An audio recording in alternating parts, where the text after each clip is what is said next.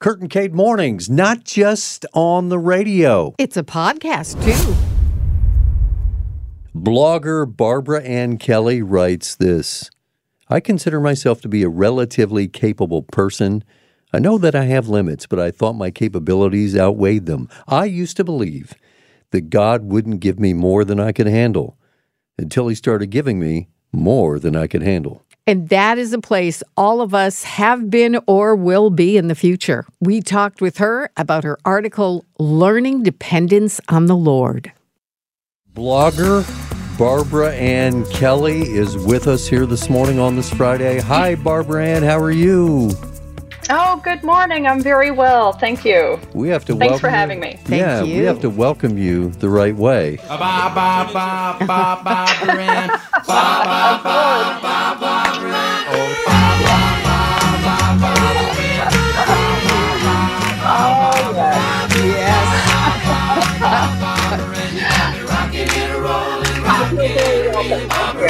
Uh, I'm sorry, I just couldn't resist. I'm sure you never heard that before, but we enjoyed it. Yeah, I love it. Thank you. Yes.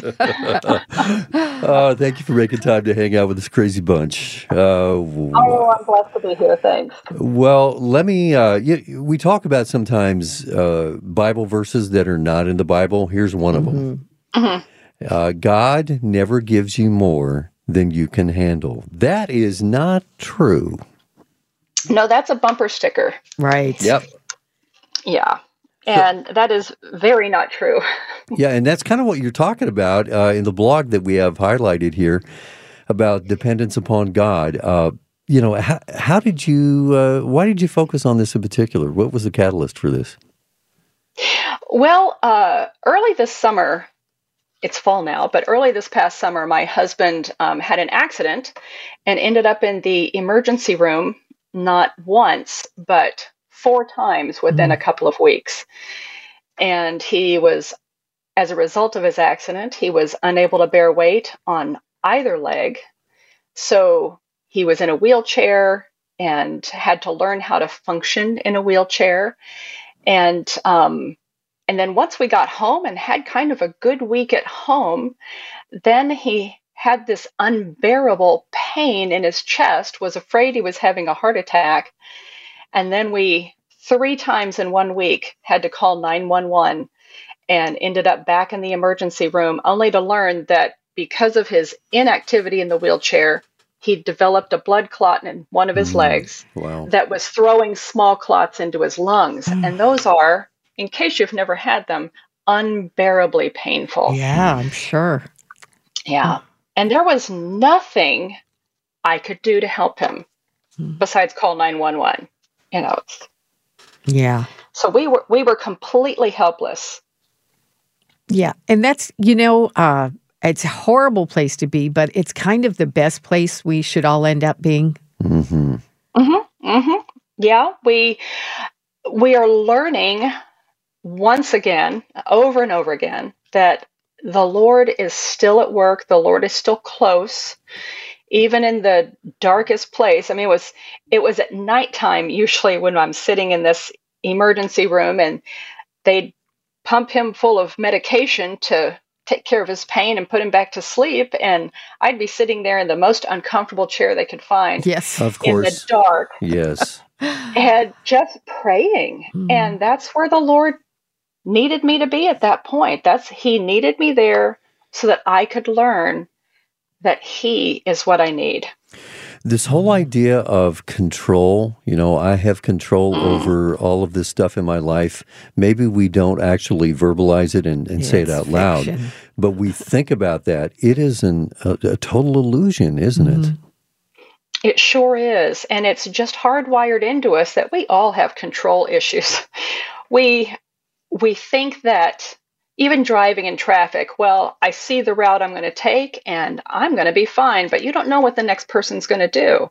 Yeah. But the one who is in control is the one who created the heavens and the earth, and he named the stars, and he knit us together in our mother's wombs, and he knows the plans that he has for us, and he is the only one who has the power and the authority to accomplish these things in our lives. hmm And so, who else, who better to trust and to hand that control over to Yes. as if it's even ours to hand it? Yeah. That's so true. And could I ask you how it turned out with your husband?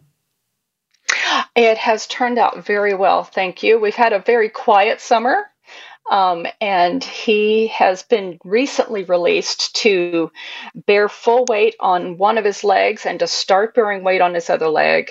He's not wearing the braces on his back and his one leg anymore. He still has the boot for his foot, so he's starting to get around with a walker, which is it's it, it's interesting to see him standing again. and it's It's been a it's while. It's great. It's exhausting, but it's uh, it's wonderful to know that he's on the right path and and progressing in his healing. This whole idea of feeling like we're adequate to. Okay, so the world tells us that uh, you need to think uh, more highly of yourself, as if we need that anyway. All right, pride is always uh, a problem. It's the root of uh, all kinds of sin. We know that's that's true. But Yes. you know, I'm I'm a pretty capable person. I can do this. I can do that. It's almost like uh, you're living off your resume, so to speak. You know, and living off your social media posts. You know, and getting your identity from that. But you you feel like you know I can I can handle this. I can and, and God inevitably in His great love will put us in positions like in situations like what you're just describing, where we suddenly realize I'm flat on my back. Lord, if you don't intervene, mm-hmm. then I've got nothing. If you don't show up, then I'm toast. And He puts us in those positions because He wants to see us grow in our faith and not listen to what the mm. world says that says, you know, if it's going to be, it's up to me. Right, right. And if there's anybody in Scripture who was assured of himself, it was Peter. I mean, impulsive Peter, he was always ready to jump to the front of the group and say, I've got the answer. Let's do this. Um, you know, Lord, I'm not going to abandon you. You say everyone's going to abandon you, but no, I'm right here with you and I'll be here. And Jesus sets him straight. He says, No, you are going to fall away. You're going to deny me. Um, but be assured, I have prayed for you so that your faith may not fail. The most important thing for Peter was his faith. Hmm. And in the end, he ended up flat on his face Yep. and was just he was destroyed by that. And in the end of the book of John, we see that the Lord restored him so very gently and compassionately to his ministry. And then the next thing we see is in the book of Acts, Peter is standing up and proclaiming the gospel to thousands of people. And even in front of the very men he was terrified of, those who had dragged his Lord off to Pontius Pilate to be crucified, he stood there and said, Nope, I'm going to preach the gospel. And what did that but the Lord Jesus Christ? Hmm. Yeah. Amen. I love that. Yeah. You know, and you refer to uh, John chapter 21, the resurrected Jesus walking with his disciples after breakfast, and and uh, the whole idea of uh, Peter and, and John and um, and Jesus had just restored Peter, as we're talking about, and and they're walking along, and and then Jesus pretty much outlines what is ahead for Peter. You know, one day, in other words, you are going to be martyred for uh, your faith in me. And then Peter, he's so human, isn't he? He's just so human. He turns Yeah. and, and looks at John and, and he says, Well, what about him? And Jesus says, If I want him to remain uh, until I come back, what is that to you? You follow Follow me. Don't look at somebody Yes. else. I have a plan for your life. You follow me. Don't be looking at the guy in the next lane. You stay in your lane and keep your eyes fixed on me. That's so instructive, isn't it? Exactly, it sure is. And the lane that he had for Peter was magnificent. It was, he was part of the foundation of building the church. And this was what God had for him. And reading his letters in First Peter, just chapter one, he's talking about our living hope and the the inheritance that's waiting for us, and we're being guarded through faith for salvation, ready to be revealed.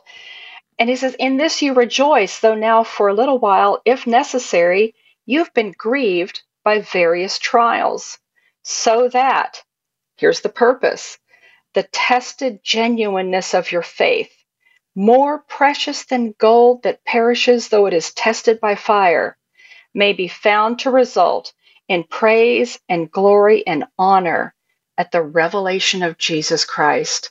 We talk you were talking about our own pride and how we want to be able to stand up and do things on our own and pat ourselves on the back.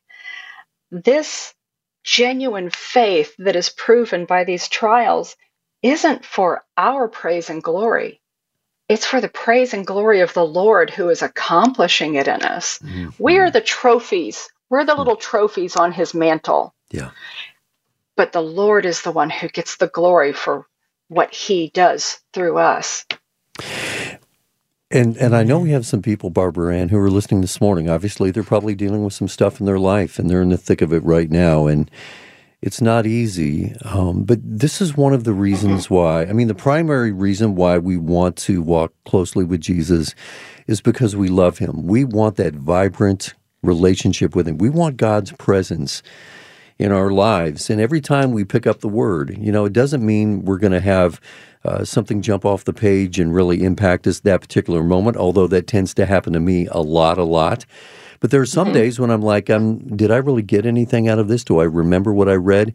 But if we show up each and every day, we're making deposits uh, into our mind, into our spirits, into our faith account and maybe we don't even realize it but it, it, when you don't know what to do the wisest thing to do is spend time with the lord because mm-hmm. that adds up over time and then when you are facing a challenge then suddenly you have his strength to draw upon you have withdrawals that you make from that faith account and we need to keep that in mind. Yes, we want to walk with the Lord because we love Him and we want to be close uh, to Him and have that that fellowship but also it helps to prepare us for the challenges where He's stretching our faith. And I just think of uh, thinking of Peter again. You know, when Jesus said, "Hey, uh, Peter." Uh, Satan wants to sift you like wheat, but mm-hmm. I have mm-hmm. prayed for you that your faith will not fail. And when you have returned, you will encourage your brothers. Jesus prays for us. Isn't that neat? That is one of the most comforting things to learn in Scripture. Uh, Paul talks about it in Romans 8 that the and the author of Hebrews also the that Jesus is interceding for us. He is he is not inactive right now in heaven. He's not kicking back because he accomplished his work. He is still interceding for us, praying for us, and praying for us exactly according to the Father's will. And the Holy Spirit takes our prayers and shapes them to match the will of the Father. Um, we have so many things that we pray for. And like I wrote in the post, that there are times when we don't even have the words to pray. I didn't even know what I needed. My friends were texting, What do you need? How can we help? So I have no idea. Mm-hmm. No idea, but the Lord knew what I needed. And I knew that He was praying for me and that His purposes would come out of this, even though at the time I was so tired I couldn't see straight. The Lord giving us more than we can handle. That's out of His grace and kindness, so we can know Him in a brand new way. And you know, our God can become bigger in our lives. So many times we tend to shrink him down, not intentionally, but whatever you focus most on, that's what becomes bigger. And if you focus more on your problems, challenges, then they become bigger than God, which is crazy because He's the God of the universe. You have to right size God and make that decision each and every day and show up. Hey, Barbaranne, this has been such a great conversation. I love it. Yes, thank you so much. I've been so blessed to be here with you. Thanks for listening to Kurt and Kate Mornings Podcast. Please take a minute to follow, subscribe, and review us. And no matter where in the world you are, you can listen to us live from 6 to 9 a.m. weekdays on the Moody Radio app.